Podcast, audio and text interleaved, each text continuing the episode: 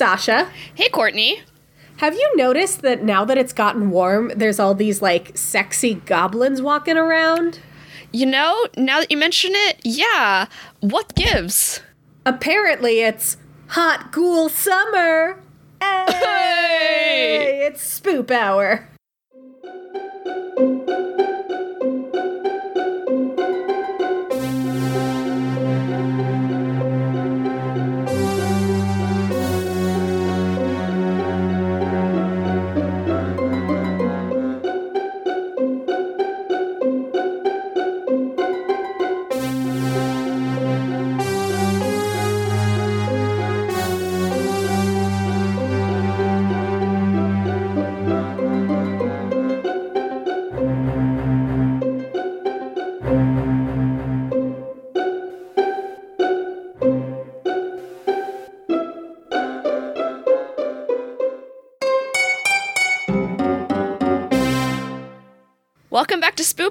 Paranormal comedy podcast hosted by two Halloweenies. This hot ghoul is Sasha.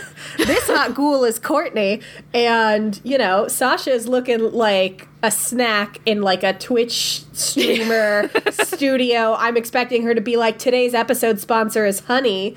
Like, Yeah. you're I don't know how to fix the lighting in here either. That was the so other cool. secret. like when you're like, oh, it looks cool. I was like, yeah, It I does turned look cool. I'm sitting in a different part of Jack's office and I don't know how to fix the lights. you don't need to fix them. You look amazing. So Thank we're you. just a couple of hot ghouls Hot ghouls. here with the spoopy news you need to function. But you know, you may be a hot ghoul, but your AC is fixed. that is true.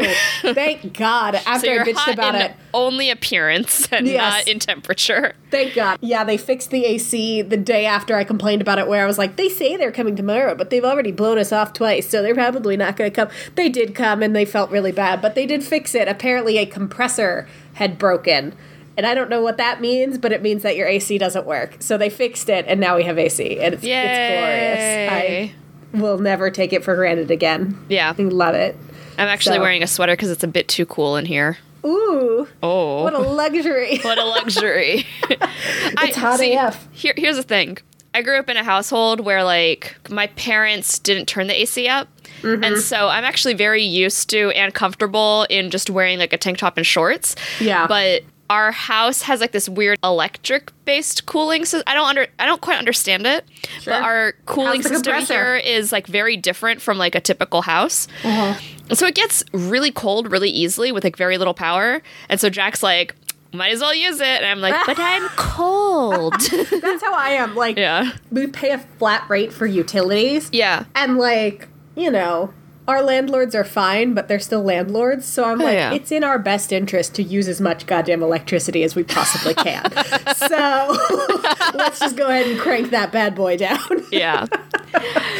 so, So, you know, yeah. can you find Spoop Hour? On Other than sticking it to landlords everywhere. Because all landlords are bad. yes, sorry. You can find us on Twitter and Instagram at Spoop Hour, and you can also email us at spoophour at gmail.com. Yes. And we had somebody recently email us, and I've Hell only yeah. read the subject line, and I've gotten very excited. So I shall read it for us. So this is from Spoop listener and friend Nora. Hello. Listener extraordinaire, maker Yes. of my beloved plush cryptids that are behind me somewhere. And so Nora's the subject line that Courtney says that she read and has not read beyond it is Nope. Dionysus was a queer fem- feminist icon and warrior against the patriarchy. Yay! So last episode we did talk about Dionysus, Dionysus, Di- Dionysus. Dionysus. Di- I don't. I don't know. I don't. Eh, I've heard it both ways. Yeah. Say what your heart tells you. I'm gonna say Dionysus Sure. because I'm pretty. You know, as a You know- as a warrior against the patriarchy and like a feminist queer icon, he's probably like, say my name however you please. Go off. But see, but as as a teacher in the 21st century, I'm like, no. But how do you want me to say your name? What you know? Yeah. Not not what is going to be the easiest for me to say. you take ownership of your name. What do you want me to call you? He's also not here for us. to He's also him. not here for us to ask because and potentially not real. So Yeah, because he's he's uh, if he were real, he's probably super Deadville now. So yeah. So sorry, Buddy D. pour one out for D Money. D money. So this is Nora saying, So let me give you some more fun deets. Dionysus is one of my favorite subjects in the world. Pardon the simping in this email. You know what? Simp all you want. Yeah, if you're gonna simp for somebody, you can simp for somebody a lot worse than Diana. Di, D money. D money. So keep in mind that there's also multiple multiple versions of all myths, and nothing is the one true original version because of regional Sure. variations. But these are all pretty good ones here, as she's saying. These are all real. So Dionysus had a human mother who was mocked for saying she had slept with Zeus and was having his child. Yes, that I knew. Zeus we covered that. Right. Zeus was a rapey asshole, but there's True. some sources to support that he and Semele might have been consensual, which is a shocker. Wow. So she insists over and over that he show her his true form because now she's unsure and doesn't want to doubt him. Zeus can't say no to her, so he mm-hmm. does, and that's when she spontaneously combusts. But he rescues the baby, sews him into a thigh. I'm with sorry. I know Which- you don't have details about this. You say rescue the baby. Was she pregnant when he burned her alive? So she just like burned away and then there was a baby? Yeah, oh. evidently. Oh, but Jesus. Sewed him into a thigh, which Greek ancient Greek men thought was about as good as a uterus, which Nora says, and I agree, the disrespect. They're not even remotely Your similar, but okay. approximately your uterus. Dionysus is born, and Hera, being Hera, is Classic. pissed and wants to kill him. Sure. So he's hidden away, raised by nymphs, and possibly as a girl. Ooh. Yeah. Eventually, he goes back to his mother's hometown where she was b- disbelieved and disrespected and finds that they still don't believe shit because the whole, ba- and that's the, when the whole Bacchae, Bac- Baccha, Bacchae? Yes, that Uh, play, play, yeah, yeah. that we talked about, where Right. he bewitches all the women, and then they go out into the woods to worship Yep. him, and then he convinces the king of Thebes to come and see what's up, and then they kill the king of Thebes because he's like, "Hey, women, it's a lion," and they're like, "Rah, kill the lion!" And Yeah. yeah, So that's when that whole thing happens. Cool beans. Dionysus, metal AF. yeah. So then he goes to the underworld to rescue his mother and bring her to Olympus, which he decides is where she belongs. Because most of the Zeus and mortal kids, Zeus is like mortal partner babies, or he made made them have babies. yes, They're mostly demigods, but Dionysus is actually a full fledged fucking god, and he will not stand for his mother to be dishonored in death as she was in life. So he, because he fucking adores her. good. Good. So we remember the douche hero Theseus who slew, slew Minotaur, Yes, and he had that prin- help from Princess Ariadne, Yes. who went with him Golden afterwards because she couldn't stay in her stay in her father's house. yes, Was you know you know in love with him. He got bored with her, dumped her on an island, left her for dead. cool. Dionysus happens across her and falls head over heels in love. There are depictions of Dionysus wearing feminine clothing, sitting in Ariadne's lap, tr- and he treated her like a goddess despite her being a mortal woman. that's nice. So at this point, Dionysus is a gender fluid, effeminate, and feminist god whose worshippers are women from every social class who feel empowered to literally do anything they want instead of obeying men. I'm so al- excited. He's also worshipped by immigrants because he's said to have been an immigrant from Asia. He traveled a lot, around a lot after being the whole raised by nymphs thing, which is how he discovered wine and brought it back to Greece. nice. Keep in mind that in Greek and Roman society, the only people with any power are Greek and Roman men who are citizens. Hmm. It's an incredibly narrow version of democracy. Immigrants or barbarians, which were the people who were considered to like not speak Greek or Yeah, they were like all yeah non-Greeks. They're all of lesser class of humans according to you know society. Yeah. And then also women and servants. They're not citizens. They are an oppressed group. Sure. And then there's also this huge population of slaves. And when it's Dionysus's festival days, everything's turned upside down, social structures are upended, and slaves can rest and feast and enjoy themselves same as anyone. Amazing. So basically, he was also, you know, all for liberation. Yeah. And, he was like, know, fuck up- capitalism. Throw yeah. off the shackles of your oppressors. Let's right, go. like upholding the people who are downtrodden in society. what champ? So only women could be priestesses of Bacchus in Rome, and the only men allowed in the cult of Bacchus were men who'd been accepted into the cult young, as in like teens or early 20s, when they were still open to change and respected the authority of the priestesses. The men in power were locked out. Bacchus was seen as so dangerous by the Roman Empire because he brought together everyone the Roman Senate oppressed and weren't, you know, didn't basically because of that they weren't invited. And so they were like, all right, well, worshiping Bacchus then is flat out banned. Classic. But when it did start up again in a state sanctioned way, it was only for the men. This didn't stop the worship, but it drove it underground. So then there's like less information after that. Amazing. A key figure in the story of the Third Servile War, or Spartacus' slave rebe- rebellion, was that Hell had a woman with him, possibly a wife or a lover, whose name is lost. She is only referred to as the Thracian woman, and she was a priestess of Dionysus and was instrumental to Spartacus' public image and was the reason he managed to get himself any followers to begin with. She convinced sacred people that he had a shot of su- at success and was basically like a prophetic PR manager. Nice. So, thank you, Nora. Nora says, All this is to say that the fun loving drunk dude bro was also the take no prisoners avenger and was also the god of revolution. And most of his actual religion is still a total mystery because it was an utmost secret even before Rome banned and tried to wipe it all out. After all, the reason men in power were so scared is that they had no idea what happened in these rites, and theirs are the only real accounts left because the people in power were able to write it and, you know, Yeah. keep those uh, documents like preserved. Yeah. Hope this was interesting and not a huge slog to get through. He's been my favorite since I was like 10.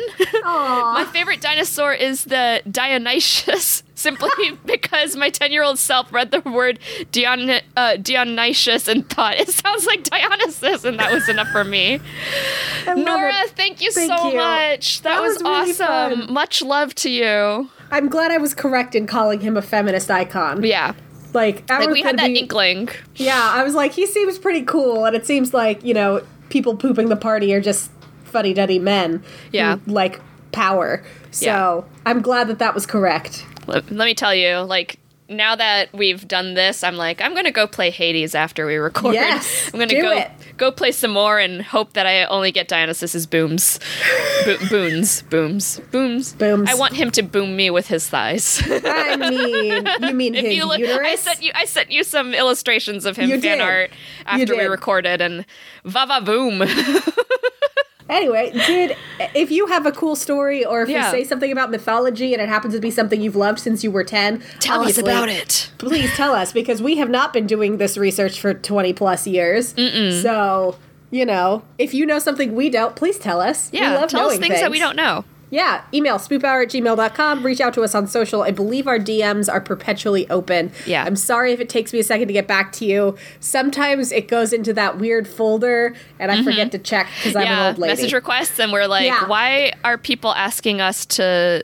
Why why why are companies asking us to shout out ball cleaner Yeah. on our podcast? We're not going to. Where even if we did have testicles, I kind of feel like I wouldn't want to shout out a ball cleaner. No, I also feel like if I if I had testicles, you know, I'm almost 32. I'll be 32 in October. I feel like I would know how to clean my balls. That's yeah. That was the other part because there there was a while back where one of Jack's friends shared with us like one of these like ball saunas or ball hot tubs, and we were Okay. like, "What?"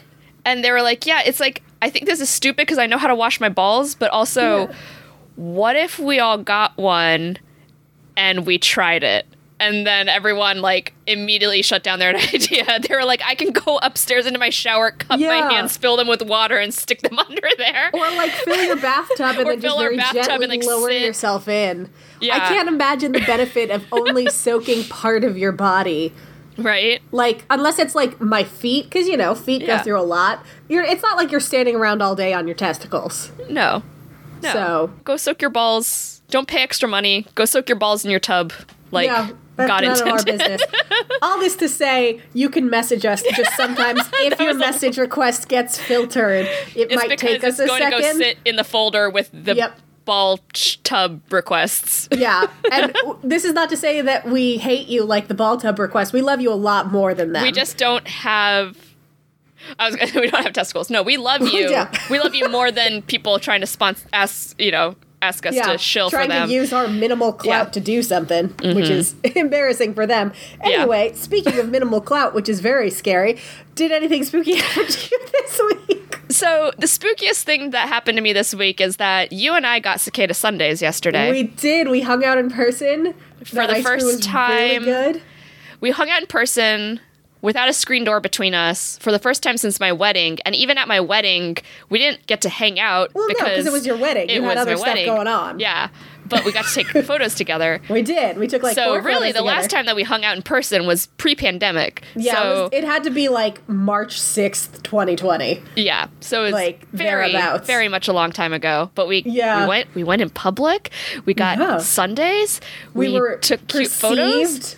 Perceived. We perceived our, adorable. our corporeal forms. You got Yeah. a compliment from a random lady who really I liked your did. sundress. It was very exciting. It was we very exciting. absolutely having a hot ghoul summer. We kept And- exclaiming as we took pictures of ourselves, "Oh my god, we were so cute!" So cute. And then we went to my house and we recorded some bone cone for I our got to meet your Patreon. dog, You got to meet my dog, who's cute and I little watched sausage. her take a huge poop. It was yeah, amazing. we watched her take a huge poop. It was amazing. I feel like that day wasn't even real. That's the spookiest thing of all. Looking back, I'm like, was that a year ago? No, No, it was literally It was yesterday. yesterday. So Yeah. that was very exciting and spooky. So the other spooky thing that happened was to, and it's not even that spooky. Today I went back to that cicada place and Sure. got another sundae. So after we went to farmers market, we went to Toby's, and then we went to lunch at this new taco place that opened up in Annandale, in the shopping center where we used to live. I drove down that road for the first time since pretty much living there. And I saw the most shocking thing at the little diner that was next to our neighborhood. The French Oast sign is gone. and it is now a digital sign.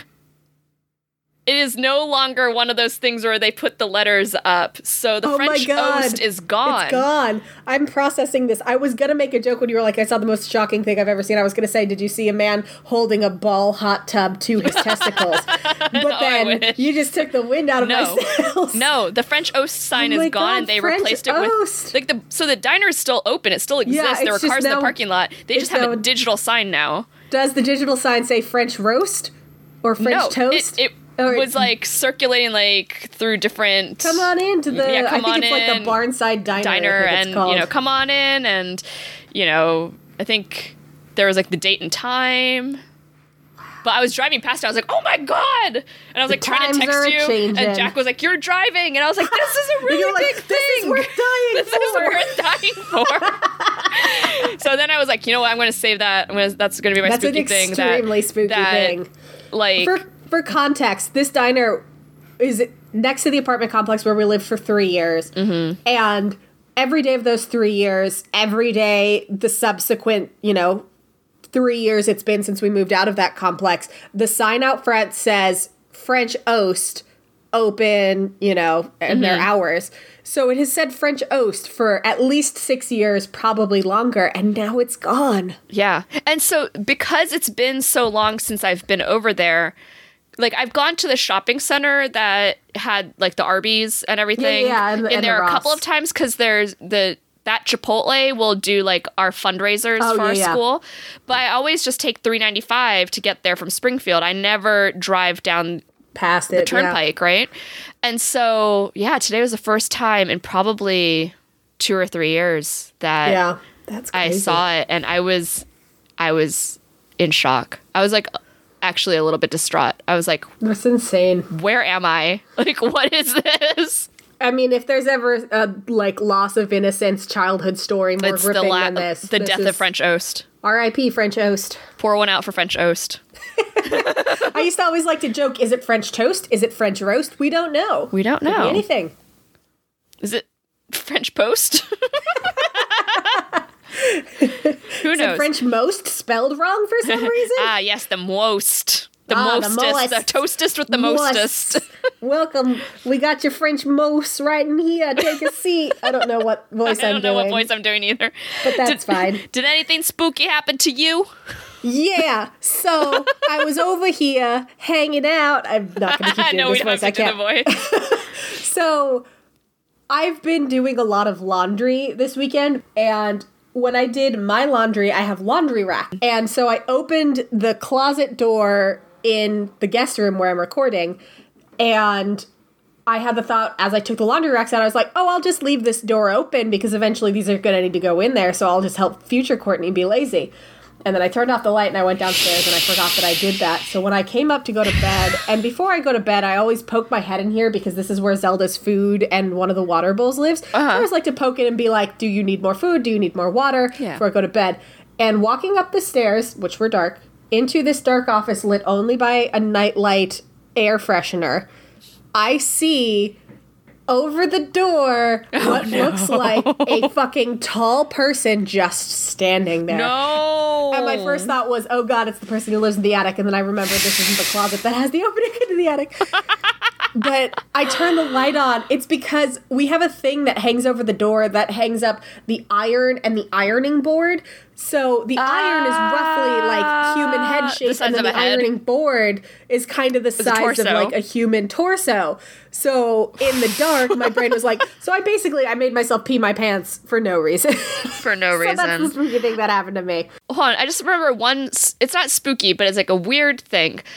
Una today got out of her harness while she was at my parents' house, and then just sat down, like in the yard. She just went. She's like, She, like, I just want her- you to know I can do this. Yeah, I don't and we want to were do like, anything with the freedom. I just want you to be You're a little Houdini. so yeah, that was. That, sorry, I just remembered that too. So my dog More is like Houdini. a you, Dina. who poops in the backyard while we're recording podcasts and, genuinely, it's a escapes lot from her harness. So that yeah, was weird. She's just So if anyone has like recommendations though for a harness that a tiny dog can't like stick her arms in. Anyway, what are we talking about today? what is the deal with the weather? What We're is the deal with the weather? spooky weather, weather folklore. We're having weather here. We're having weather. I, I, weather is happening. I don't know where you're listening to this from, but I would bet that you are also having weather. Yeah, because weather is always happening. Yeah. So Teruteru Bozu, actually, all of my things are going to be tangentially, re- actually, very related to Japan. Not even tangentially, just it's all all related to Japan. My sources are Wikipedia, Sora News 24, JapanTalk.com, and just like my travels in general. Yes, things you know. things I know. So, if you're at all familiar with Japanese, you know, culture, pop culture, especially like slice of life anime or manga, you may have seen a cute little ghosty paired with like umbrellas, hydrangeas, and snails and whatnot during the rainy season, which is in Japan, it's like June. And this tiny ghost is the Teruteru Bozu or Shine Shine Monk, a small handmade doll made from white paper or cloth that is often hung outside of windows by string. Typically, they're white, though some people make them out of cute, colorful handkerchiefs, and they usually also will have some kind of cute face. These ghostly talismans are supposed to have magical powers that will bring good weather and stop or prevent a rainy day.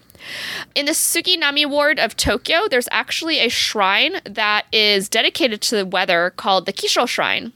And at this shrine, every June, they have a festival to celebrate weather and also observe the anniversary of the first meteoro- meteorological observation station's founding in Tokyo's Akasaka district, which was founded June 1st, 1875. Wow. So, meteorology, very old. Yeah. So, at this particular shrine, you can get like really cute, they, they have them on their website. You can see like what you can buy, but they have cute little omamori or good luck charms for good weather. It's like a little white tag that has like a cute sunshine on it.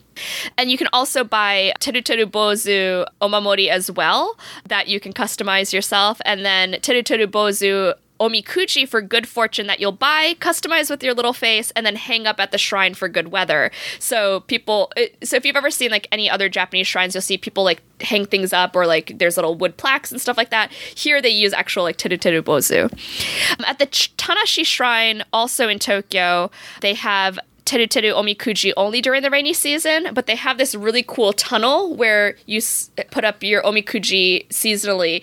And so right now it's all like rainbow colored Teruteru Bozu and you can walk through it. So if you go on Instagram and look for just like search for the tag Tanashi Shrine or the location, you can see everyone's little like cute Teruteru Bozu that they're hanging up. And so that's like very popular Aw. with guests. That's so, adorable. what is Teruteru Bozu beyond just like this little ghosty? So, let's look at the etymology first. Teru is a verb that describes sunshine, and Bozu is a Buddhist monk, or in modern slang, bald headed, or a term of endearment when addressing little boys. So, sometimes you'll hear people call a little boy like a little Bozu. So that's where it comes from shine, shine monk or sunshine monk. Teru Teru became popular during the Edo period with urban dwellers, but before that, it had been popular with farmers and countryside denizens. And basically, children would make them the day before good weather was desired, or farmers would make them as well, and pray to the Teru Teru Bozu for good weather. Traditionally, if the weather does turn out well, the Teru Teru Bozu have eyes drawn on afterwards now people just decorate them, you know, put them Yeah. on. But then a person would pour sake on them and then send them down a river to be washed away. So they were like, okay, here's some sake, like you're on your merry way. Yeah. And these days it's a little simpler than that, like because they're made out of tissue or cotton, they'll be put away to be reused later or just like disposed of. But there's a song so making bozu is really popular with kids these days because I mean it's just so easy and it's kind of a so cute, little cute. cute little thing, right? There's a song that has been popular with kids for the last 100 years. It came out in 20, 1921. And the lyrics translated in English go Teru teru bozu, teru bozu, do make tomorrow a sunshine day, like the sky in a dream sometime. If it's sunny, I'll give you a golden bell. Teru teru bozu, teru bozu, make tomorrow a sunny day. If you make my wish come true, we'll drink lots of sake. Teru teru bozu, teru bozu, do make tomorrow a sunny day. But if the clouds are crying, then I shall snip your head off. Oh my god. Yeah. So I didn't expect that to come out. right. So so the origins of the Teru Teru Bozu re- like talisman actually kind of remain a little bit vague, and they're saying that maybe these dark lyrics towards the end of that song are referring to a good weather monk who was able to bring fine weather with an incantation, but after promising good weather to a feudal lord, if the sunshine didn't uh, appear as promised, then the monk's head was chopped off as punishment and then wrapped in cloth and hung outside to stop out stop the rain and bring out the sun. But a less horrifying I mean- theory, you know, you know, I've played some and watched some dark samurai things. I was gonna say, like, you know, we all know how feudal lords can get. know how feudal lords can get, not just in Japan, in all cultures. any- feudal any lords feudal tend to be uh Remember little. the thing we said about landlords earlier? Their earliest lords. carna- incarnations were feudal lords. Yeah. So, a, a landlord wouldn't think twice about cutting your head off and uh no. yeah. So Yeah. So, Yeah. So, a less horrifying theory says that the talisman is just a yokai spirit from the mountains called uh, Hiyoribo, which brings fine weather and can't be seen on rainy days. According to the Japan Weather Association, which runs Tenki.jp, the tradition of Teruteru Bozu spread to Japan from China during the Heian period, or 794 to 1185, and can tra- be traced back to a custom that suggests the person charged with invoking good weather was not a monk, but a broom carrying girl. As the story goes, during a time of heavy and continuous rainfall, a voice from the heavens warned the people that their city would be submerged if a certain beautiful girl, young girl did not appear outside. To save people from the deluge, the girl was essentially sacrificed, sent outside with a broom to symbolically head to the heavens where she would sweep rain clouds from the sky. In order to remember the brave girl who brought clear skies, young ladies would recreate her figure in paper cutouts, a skill which the broom carrying girl once excelled. These figures were then hung outside to bring sunshine in times of rain. Known as the Sochinyan or Soseijo in Japanese, which literally means sweeping fine weather girl, the paper doll concept gradually took on a different face in Japan, eventually maybe becoming the teru teru bozu we see today. This theory, which has the support of folk historians, sheds lights on the, the origin of this talisman. So it was actually probably this sweeping girl from China. okay. If you want bad weather, so When would we want bad weather, Sasha? the weather's too good. I want it to rain tomorrow so that this thing gets canceled. Or I want it to snow tomorrow so this school gets canceled. So if you want bad weather, you make your teru teru bozu, but instead of hanging it upright, you hang it upside down. Courtney and I did this once in high Yes. school where yeah, it was like after school and we were staying after for like our trivia group Yeah. and we really wanted it to snow so school would be canceled There was a snow day in the forecast. I think the next day was a Friday, so it would have been a three day weekend. weekend. Yeah, we were basically And doing we everything had- to like ensure this because I'm pretty sure I also went home and did the whole like pajamas inside out and backwards Yeah. and flushing ice cubes down the toilet. I was like, I Same. want snow. So I was in it. And we had just covered in that Japan Bowl session Mm-hmm. Teru Teru Bozu. So it was at the forefront of our minds. And we were Mm-hmm. like, oh, let's make one.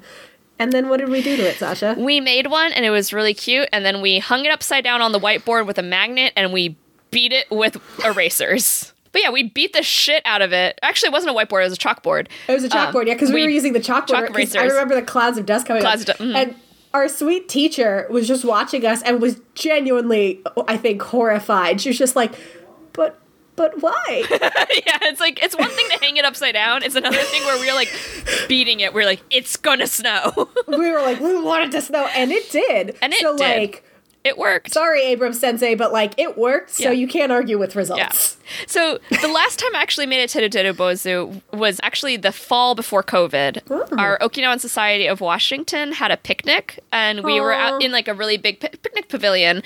But then it started raining during it, so some of the like other adults, but also like the little kids, but also, mostly the adults. We made Teru Teru Bozu and like hung them up on the edge of the picnic pavilion, hoping that it would stop raining. But by that point, it was like already too late. Like everything was like really wet and soaky, and all of us were like drenched. But I should was make one cute. for our patio. They're Yeah. so cute. And they're such an easy craft. We'll post pictures on the Instagram Yeah, I'll, so you I'll can see them. you. I think I have photos still on my phone of when we made the Teru Teru Bozu for Okinawan Society. Cute.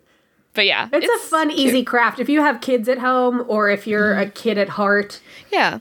Or you know, like recommend. you're looking at your vacation forecast and you're like, oh, I really want to go to the pool or I'm going to the beach, and uh, you know, you just you know pray for good weather, make a little Teru yeah. Bozu and bring it with you and hang it And up you tell outside. him- Yeah. if it works, he gets booze. If Yeah. it fails, bye bye head. Like, Yeah. snip snip. just really spell out the rules. yeah.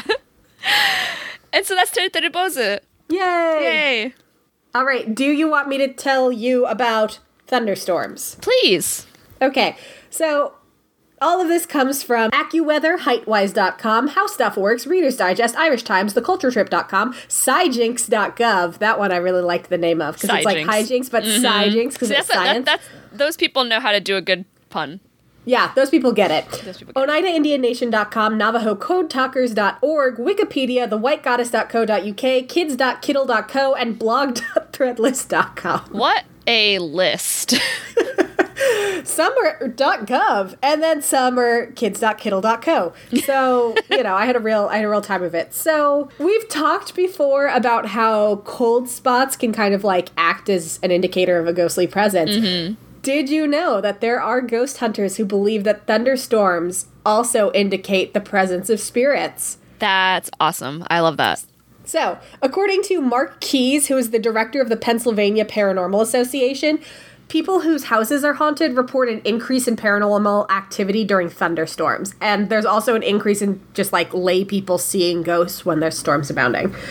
That makes sense when like you have hor- scary stories. It's like on a dark and stormy night. Yeah, so the theory behind it is, and it's kind of similar to why we get the cold spots. The idea is that ghosts, spirits, whatever, need to pull energy in order to manifest physically, so it makes things feel ah. cold or it can impact the weather.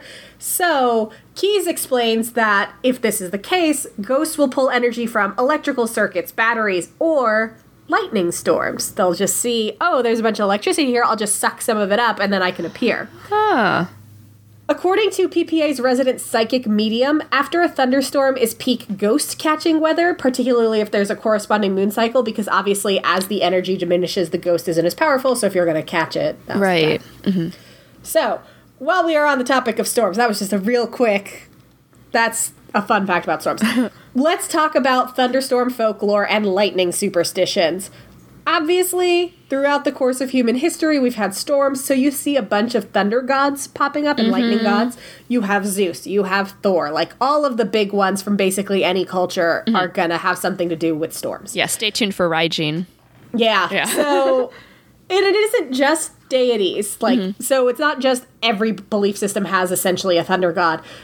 Santa's reindeer, two of them have names that are derived from the German words for thunder and lightning. It's Donner and Blitzen, means thunder and lightning. True. yes, that, that didn't dawn on me. No, It didn't, it didn't donner on me. Hey, Hey. In Kenya, the god of thunder is called Mkunga Mburu, and he travels across the sky on a huge black bull, which is why you get the dark clouds. And he has a spear in each hand to throw at the clouds that he sees to pop them, and that's what causes the thunder cloud, the thunderclap, because he's you know oh. popping clouds, and then just, just you get big rumbles. Yeah, yeah. In Nigeria, Yoruba lore says that lightning is the result of a storm spirit who uses powerful magic to shoot fiery bolts of light from his mouth when he is angry at people for wrongdoing, which is a fucking baller power. That's pretty metal.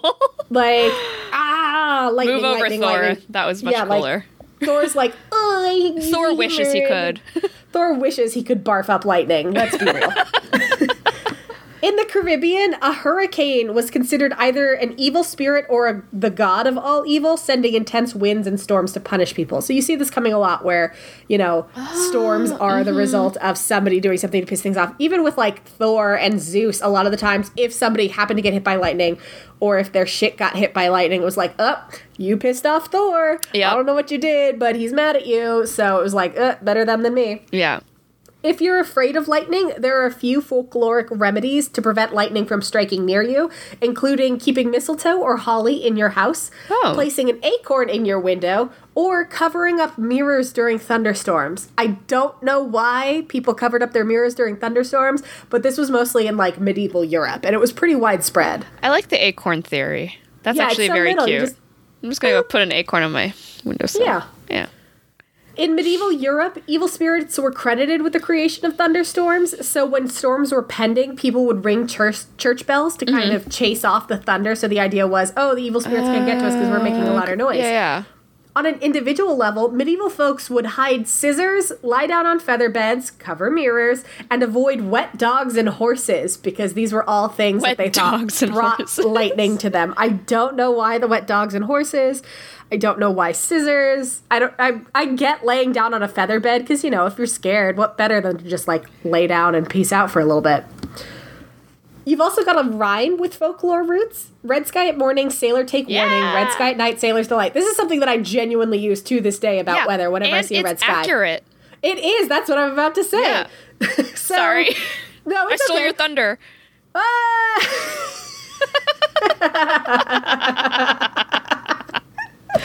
I would have been smart to look up the origins of stealing someone's thunder, but guess what I didn't do? So, You talk. I'll Google. yeah.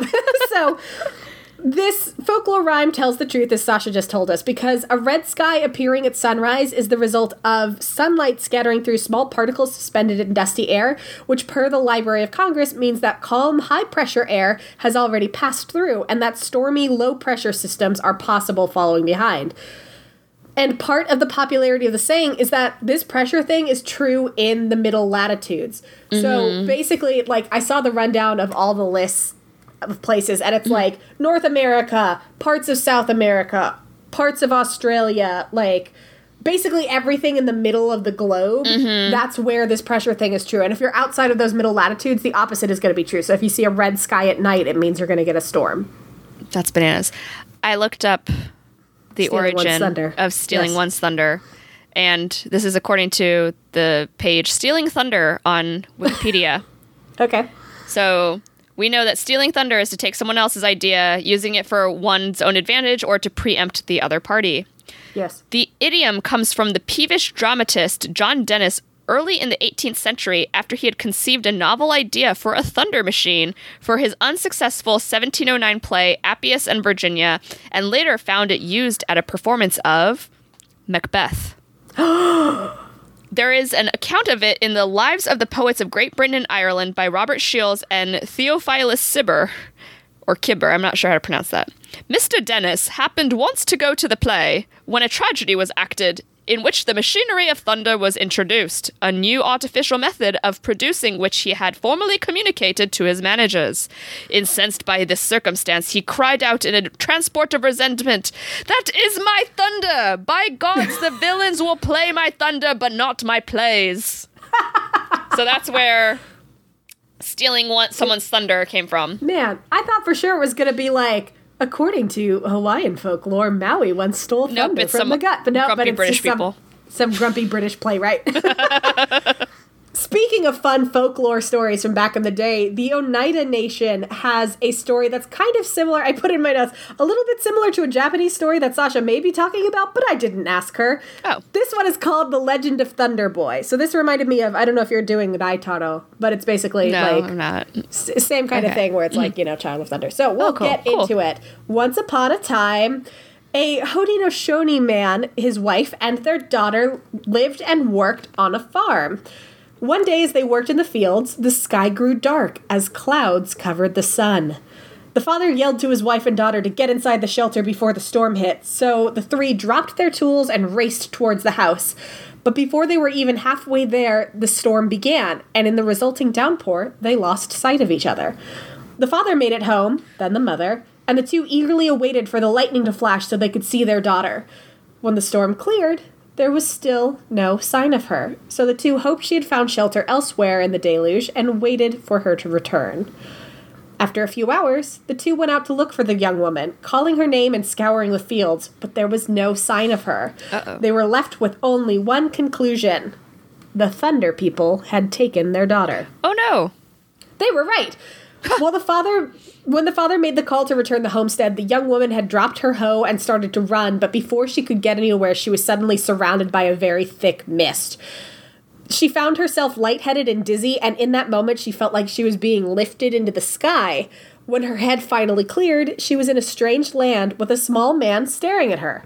The man took her by the hand and led her to a house where dozens of other little men were waiting.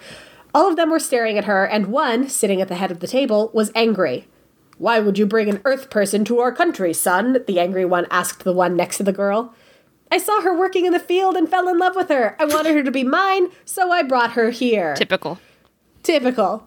The chief, still angry, pointed out that the girl doesn't eat snails and worms, as the Thunder People do, but begrudgingly told his son that she could stay in the land of the Thunder People as long as he fed her and took care of her, which is basically like the can't it followed me home, can I keep it argument when kids find puppies.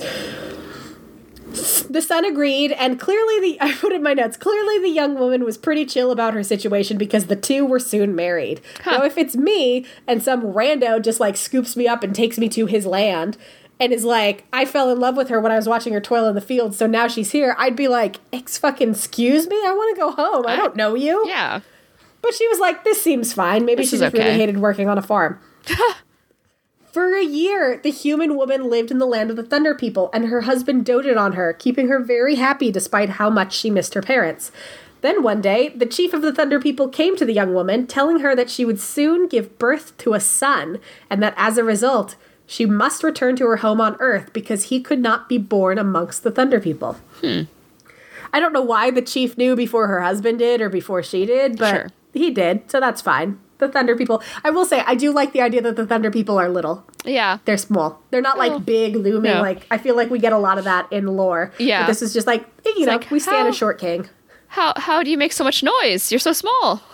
I mean, it's like small dog syndrome, where the small dog's like, Ah. "I'll fuck you up, man," and Like, the big dog's know. like, "Hello, yeah." So Hello. Before the woman wet left, the chief gave her a warning. After the boy is born, you must guard him and make sure never to strike him. If he is struck, you will lose him forever. The young woman agreed and once again found herself surrounded by thick mist. When it cleared, she was in front of her parents' home. They were elated to see her again, but very surprised when she recounted where she had been for a year and also told them, Hey, I'm pregnant and I'm about to have a son. When the boy was born, he was smaller than usual human children, and he had a tendency to act a little odd.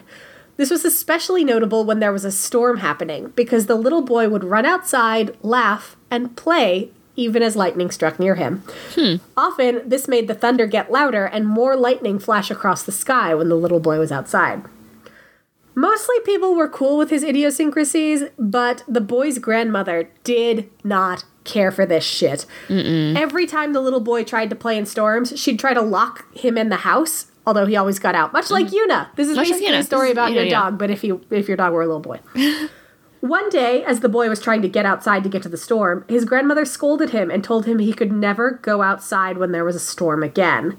The little boy flew into a rage and ran through the house, breaking everything he came across. Oh across. no. The grandmother told him to calm down, but he only became angrier, and soon it seemed like the sounds of thunder were rumbling from the boy himself. Eventually, desperate to stop the tantrum, the grandmother grabbed a stick and struck the boy across the leg. Oh no. There was a blinding flash of lightning, then an immediate crash of thunder, and the room was filled with mist. The grandmother cowered in a corner, waiting for the mist to clear, only to find that when it did, the boy was gone too. When the boy's mother returned and found her son missing, she knew what happened. The boy had been struck, and his father had returned him to the land of the Thunder People, never to be seen again. The boy Oh, lived for the oh, rest of his existence with the Thunder People, but he seemingly always kept a soft spot for his mother and her people, which is why to this day the Haudenosaunee are unbothered by storms and throw tobacco on the fire during them to please the Thunder People. Wow. Yeah, so that's that's an old timey myth. I've got a little bit more about thunder thunder people as well. Yeah. So we're, I'm going to talk Are they about small? No, these are actually pretty large, and there's only two of them. Here's Fujin and Raijin, or Japan's fearsome gods of weather. So, like I said before, Japan has a pretty pretty notable rainy season. It's in June usually, but they also have a really bad typhoon season, and that usually Ooh, yeah. ranges. I mean, thanks to climate change, it like starts in May now, but it, it it's like it's kind of like the East Coast hurricane season. It's it's long and tedious, mm-hmm. and has storms that have wiped out entire communities and caused terrible damage, like historically every year. But it's also, you know, a country of lots of interesting gods and deities that are very rooted in nature. And so Raijin and Fujin are two of these who are kind of scary and they're definitely troublemakers in Japanese lore, but they still play an important role and are widely appreciated and respected. So I'm not going to go too deep into it, but a little bit about these two gods. They are actually pretty notable and visible across the country as the guards at the gates of Japanese shrines and temples. So if you've ever been to Japan and had to walk between two large, intimidating looking statues of gods upon entering, those were most likely Raijin and Fujin. Um, for Oh. example, Kaminarimon leading up to Sensoji Temple in Asakusa, which is literally Kaminarimon means Thunder Gate, holds four statues in the alcoves on either sides of the entry walkway. The two in the front that you'll walk past first are Fujin and Raijin. Fujin is the god of wind and is on the east of the gate, and Raijin is the god of thunder and he's on the west. And then the two on the backside are Kinryuzo, the dra- golden dragon goddess, and Tenryuzo, the heavenly dragon god, who are gods dragon gods of water. Sensoji is also very close to the Sumida River, so there's like a lot of water imagery at this sh- at this big shrine. At this particular shrine, Raijin and Fujin's original sculptures were severely damaged in the fire of 1865, but the heads survived, and they were saved hmm. until the gate was reconstructed reconstructed nearly 100 years later in 1960 and the statues were restored so if you go Nice. to kaminarimon at uh, sensoji and asakusa anytime after covid you'll see that those are the original heads and the bodies were reconstructed so, Raijin is the god of thunder, lightning, and storms, and he's usually depicted as holding hammers and surrounded by drums. And so there are some very famous paintings of them too. You can find this in Animal Crossing. It's the gold, it's the the gold kind of screen painting, and it has Raijin and Fujin on either corners. And Raijin will have his hammers, and then he also has like these drums around him. He has three fingers on each hand, representing past, present, and future. And this is the god who, if you've ever heard the superstition about covering your belly button during a thunderstorm, Yes. this is the guy. I told my niece about that Mm-hmm. because you had told me about it, and then I was hanging out with my niece, and there was a thunderstorm. And this was back when she was my only niece. I now have four. wow. I know. I'm just- Prolific. I'm, I'm accumulating an army Your of nieces. nieces. and one nephew. so anyway, she was she was a little scared and she was nervous about the thunderstorm, and she was like, "I'm scared, I'm scared," and I was like. Take your hand, put it over your belly button. Now the lightning can't get you. And then she was happy and it worked. Yeah. So Great. So this is Raijin will eat your belly. Oh, So, I uh, did not tell her that no, part. I so just it's told good her that you didn't that. because I'm like, okay, I'm glad that you like simplified it to like, you'll be protected from the lightning because Yeah, she would be Raijin- very upset. Raijin will come down and eat your belly if you don't cover your belly button during a thunderstorm, which is also a thing I still do as a 30 year old. Whenever I It's like watch true. a storm, I'll like cover my belly and look out the window. Or if I have to like run outside, I'll like put both hands on my belly and run. and then also, just like Teruteru Bozu, there is a connection to farming and the countryside for Raijin. Sure. Farmers once believed that lightning was responsible for fertilizing rice plants, so they would pray to Raijin for fra- rain and lightning, hoping that if their rice field was hit, they would have a bountiful harvest. Oh. And then Fujin is the god of wind and will usually be depicted as holding a bag of winds. he also has a usually like messy appearance with wild hair because wind. wind. Like if you've ever Yeah. stood inside a windstorm, you know.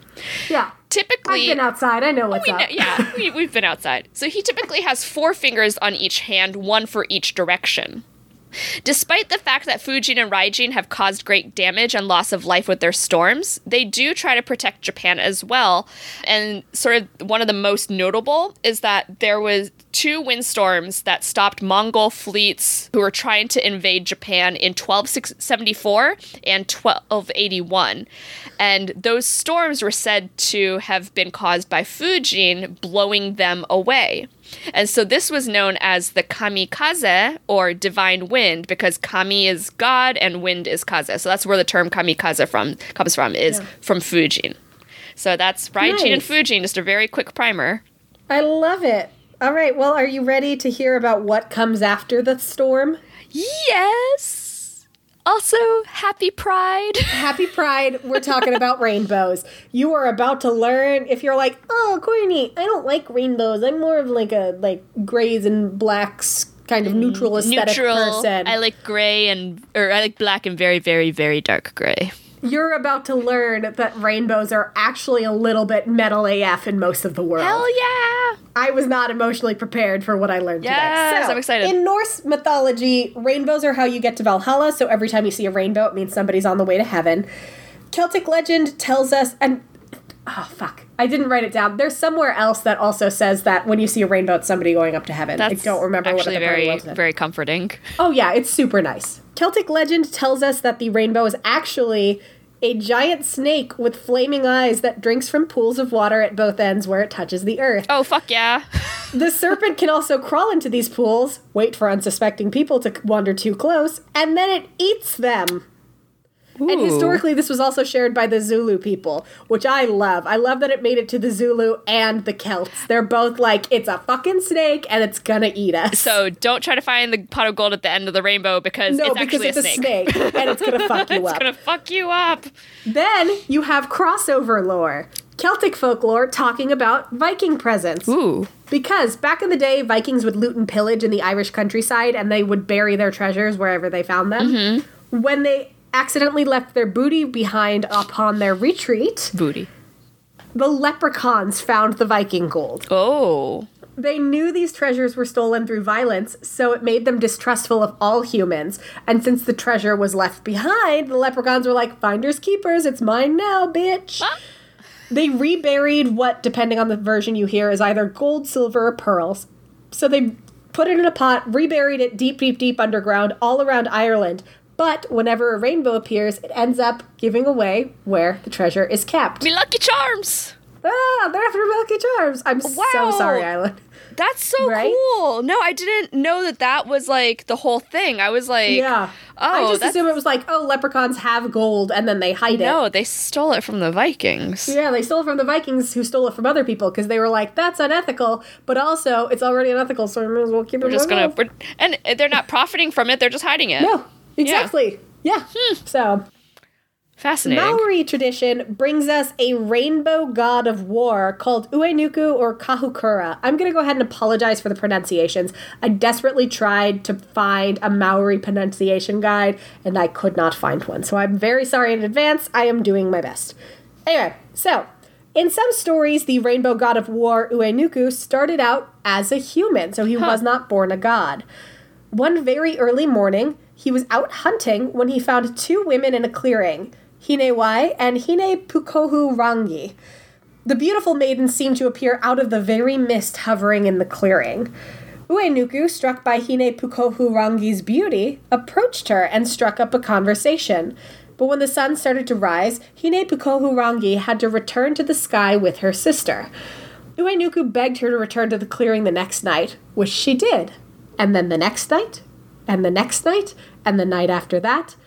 Eventually, the two fell in love and decided to be married, but Hine Pukohu Rangi had one condition.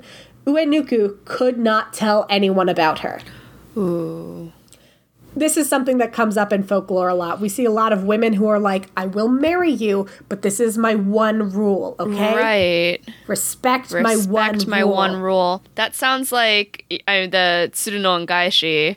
Yeah. Yep. That's who I was thinking about when I was reading this. It's like why why are men? Men can't respect your one thing. That's that's what I've learned from all these folklore. yeah, just that men do not respect the one rule. the one rule. After they were wed, the two were very happy for many months despite only being able to be together from dusk to dawn.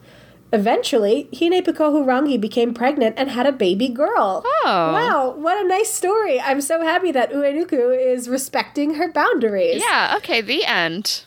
The end. Just kidding. Like Damn any it. excited dad, Uenuku started telling people that his wife had a baby. He's like, You guys, I'm married. She's had a kid. It's amazing. We're so excited.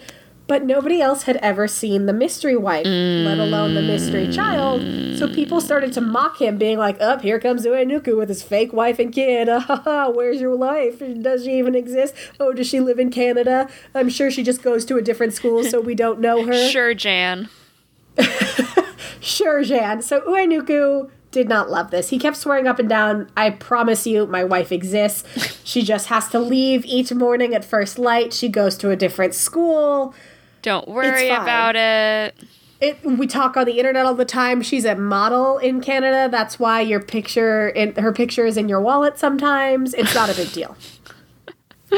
One of Uenuku's friends eventually was like, We're going to keep. I'm sorry, bro. We're just going to keep mocking you about this wife because we can't see her. Right. And so Uenuku finally explained the deal. You know, she has to leave at first light because she lived in the sky. So his friend suggested, well, why don't you just block the doors and windows? And then Mystery Wife is not going to realize that the sun's come up, so she's not going to mm. leave, and then we can all see her. And Uenuku was like, I like the way you think. I like the cut of your jib. Let's do this thing. So that very night, he blocked out all the points of entry in the house where daylight could get in, and he waited for his oh, wife's arrival. Hine Pukohu Rangi arrived and spent the night with him, as she usually did. But then morning never came. The sun did not come up, and so she was, you know, hanging out, and eventually she uh-huh. realized more time than usual has passed. And she realized what her husband had done. Betrayed, Hine Pukohu returned to the sky with the baby and vowed never to return as long as Uenuku was alive. Let this be a lesson to you, men. When your wife has one rule, if you fuck around, you will find out. Yeah. Respect the one rule. It's just Don't one take off her ribbon necklace. Don't try and look at her when she's asleep. Don't fucking follow her to the graveyard. Yeah. Just respect her one rule. One rule. If uh, it's just one rule. it's How just hard one is it to respect the one rule? It's the only rule, bro. Anyway, Uenuku regretted his choices. He was like, wow, I, I really should have respected my wife's one rule. So he spent the rest of his days wandering the world, searching for his lost love and his daughter. When he was mm. old and frail and bent with age, Ranginui, the god of the sky and the sky father in some tellings, took pity on Uenuku and turned him into a rainbow so he could join his family in the sky and be reunited with them in death. Aww. Now, the rainbow god, Uenuku was believed to send rainbows down to earth as an omen. If an army passed under the rainbow on the way to battle, they would be defeated. Ooh. If the rainbow appeared behind them, though, they would be victorious in battle. Hmm. So that's Uenuku. And then, like I mentioned, rainbows, we tend to be like, oh, it's all sparkles and It's unicorns cute and, and rainbows. So happy, so Yeah. happy. That is not the case in a lot of the world. In Myanmar, the Karens believe rainbows were dangerous painted demons that devoured children and human souls. Ooh. So when you see a rainbow, it's because the demon had caused someone's sudden violent death and then became thirsty. Yikes. And in becoming thirsty, they, it makes them visible to the human eye, so they look like a rainbow, but that's really just them coming to Earth to drink water. So kind of like the Celtic and Zulu snake drinking water. Like the only reason rainbows show up is because it's like I'm thirsty. Let's go. Yeah. Then you have the Navajo who believed that you should never point your finger at a rainbow because the rainbow will fucking cut it off. Yikes. Just no more finger for you. Thai culture teaches something similar, which is that if you point at a rainbow, your finger will just fall off on its own. So the rainbow doesn't have to do anything to it. It's just rude to point at it, so it's just going to fall off on its own. Mane. In some parts of North Carolina, if a rainbow appears over your house, it means that you will soon experience disaster. Oh no. Yeah, and if, if it appears like near a particular family member, it means most likely that person's gonna die. So I was surprised to learn that there is a lot of shockingly metal shit associated with rainbows. Yeah. So happy Pride. Happy Pride. threaten any threaten any homophobic people with death by being eaten Yeah. by a rainbow. you are a powerful painted demon. You can cause someone's sudden and violent death. And then, you know, drink water because it's important to stay hydrated. Yeah. That's that's what I got But out of here. Drink that- water because yeah. it's important to stay hydrated. And then we do have a little bit of time. Do you want me to read you this spooky story that I found? Yeah. So, this is from a spooky anthology called The Walking Trees and Other Scary Stories. It has a less scary cover than Scary Stories to Tell in the Dark, but as we all know, you cannot judge a book by, its, cover. So, I'm going to read you a story called Rain Thing. And the person whose blog I got this from said that this story left me afraid of staying home alone during rainstorms and afraid of the forest creek behind my house for years. Yikes. Ever since she and her family moved to a new house, young Dana has become terrified of the rain, telling her parents that during storms, the rain thing comes out of the woods by the creek, a shadowy, shapeless thing looking for an opportunity to take her with it. Of course, her parents brush this off as an overactive imagination because parents in scary stories are always the worst. Mm-hmm. One day, while the sky is heavy with storm clouds, her mother gets bitten by a snake, and her parents both have to drive to the hospital, leaving Dana behind before she can argue otherwise. As she waits alone in her house, she says to herself sadly, Who's gonna stay with me on this dark, rainy night? a plea that is met by a whispery, I will No. from the woods, the voice getting closer and closer every time it speaks. When her parents return, Dana has vanished. It's said that anyone who goes to the creek and stares into it long enough can see a shadowy shape in the water with a face that looks just like Dana's. Mm. I don't like that. It reminded me of the sticky man Yep. from that one story you read that ruined my life when we had Dr. Elisa Lucas on the mm-hmm. podcast. Just, ugh, fuck that noise. I don't care for the rain thing. If your kid sees the rain thing, trust them and also move. Yeah. So, mm. yeah. Be mindful of rain. Stay hydrated. You're a ferocious rainbow demon and we're proud of you. Mm-hmm. But, like, watch out for the rain thing. Watch out for rain thing. Yikes. And make good choices about thunder. Seriously. What are your favorite folk tales about the weather? Obviously, there's a ton of weather things that happen that we didn't cover. We didn't touch on tornadoes, which I'm genuinely mm. very afraid of. We barely touched on hurricanes, like fog. Yeah. What's spookier than fog? You Tell know, us. Jack Email used to live in- spoophour@gmail.com. Jack lived in Tornado Alley as a kid. Yeah. No. And I'm like, I oh, never want to. No. No. Mm-mm. They've been They talking too for scary. years. Every couple years, they're like, maybe we should go to Kansas City for a conference. And I'm like, if you do, I am not going Yeah. because I am very afraid of tornadoes. And like that, people over there can like just casually be like, "Oh yeah, we saw a tornado touchdown over Yeah, there," and I'm it's like, nope. nope. I was just thinking, we usually have to have one annual tornado drill a year, and we didn't have any this year. We also didn't have any lockdown drills. We did have fire drills, but we didn't have any lockdown this year. Probably because in a tornado drill and a lockdown drill, they make us all squish in, and you can't And social yeah. distance during one of those drills.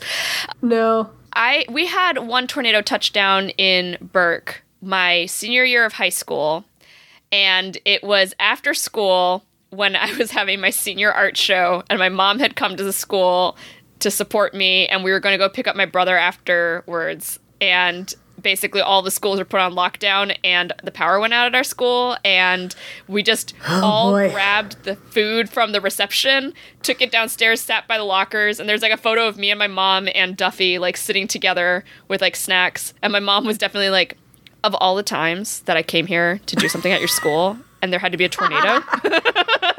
Yeah. yeah. So. if we have any tornado alley listeners, you want to just like ass- You're so either fucking metal. assuage our You're fears or talk about how normal it is for you, just Yeah. maybe You're send like, us an "Oh, email to tornado." spoophour at gmail.com and make Courtney feel better about this. Or make me feel worse. I'm never going to live in a place that consistently gets tornadoes, so you can make me more scared of them. Yeah, it's fine. it's okay. There was. I will tell this story very quickly because I know we're about at time.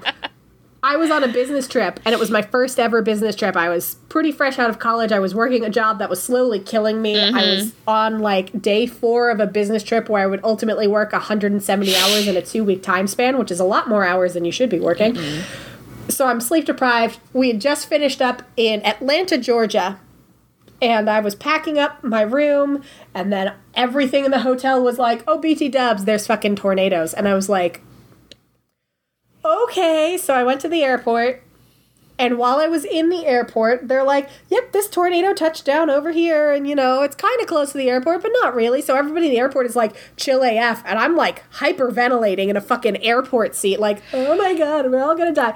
Then they finally like load us onto the airplane. So I'm like, they'd only do this if it was safe, right? And there's like fucking thunderstorms happening and like torrential downpour happening. And I like very quietly like close my window so I can pretend it's not happening. And we sit on the plane for no joke a full fucking hour. And I'm like, why did you put us on the plane if we're still not safe? It's so much more dangerous here. So then, you know, that hour passes and finally we get the okay to fly and we're flying to San Francisco. And the plane starts to take off. But the storm was still happening, so the plane felt like it was doing side to side figure eights. I hate that so. And every so often it would just like drop 10 feet. Just like right, not obviously not 10 feet, but it would feel like it would just like suddenly drop. Yep. And the entire time I was like, this is how I die. This is it. I always knew a tornado would take me out, and this is what's happening. So And guess this is what? how I die. You're here. I didn't. You didn't. You're still here. I didn't die. It's okay. And then I got to San Francisco. I was emotionally like devastated and like a wreck, but we got there, and so all I wanted to do was like go to my hotel room and put my pajamas on and order carbs from across the street from a cheesecake factory. And I opened up my suitcase and I put my pajamas on, and they were wet because when they loaded the plane, there was a torrential downpour, so my luggage got wet. So that's my story about the closest I've come to being in a tornado. Tell us your tornado stories or other terrible weather stories. yeah. Tell us your scary weather stories. Yeah. at gmail.com. We we got grounded flying to Okinawa in 2014. Mm-hmm. We got to Tokyo and then our flight got canceled because the typhoon was coming straight oh, right. between Okinawa and Tokyo, so they couldn't fly. The next morning, we still flew to Okinawa, and the entire two-hour flight from Tokyo to Okinawa was just two hours of turbulence. and I thought Oh, that was that was one of the days I thought I was going to die. I was like. You know, I really like roller coasters, but I like roller coasters because they're on a metal track and I'm strapped in. Yes, I am in a pl- tube in the sky. It's the difference between like I don't mind and it's like two hours and not like a two minute roller coaster. So tell us your scary stories. Tell us times you thought you were gonna die, spooky things that have happened to you, how your day's going. You know, do you need a pep talk from your favorite hot ghouls? Email spoophour at gmail.com. Contact us Twitter and Instagram at spoophour. We love hearing from you. Thank you for listening to our lovely turbulent weather episode. We hope you learned something. Respect rainbows. The weather is good where you are Yeah. this week. And yeah. Yeah, respect rainbows. Leave a little bowl of water out for them because if you're thirsty, they're thirsty. Hello! You're welcome to BSP, the Idiosyncrasy Files. a podcast where two idiots debate strange phenomena. I'm Cody, I'm the skeptic. and I'm Chris, I'm the believer. And in this special commercial sode, we're taking you down memory lane and sharing our favorite episodes. What was yours? Um, I liked the Simulacra episode where Jesus gets burned into toast, and I got to debunk it by burning loaves of bread until we made a rabbit. And yours? Mine, uh, Skinwalkers, because that one scared the, you know, what out of me. Out of a lot of people. You can find us wherever you listen to podcasts by searching BS Pod PHX. Bye!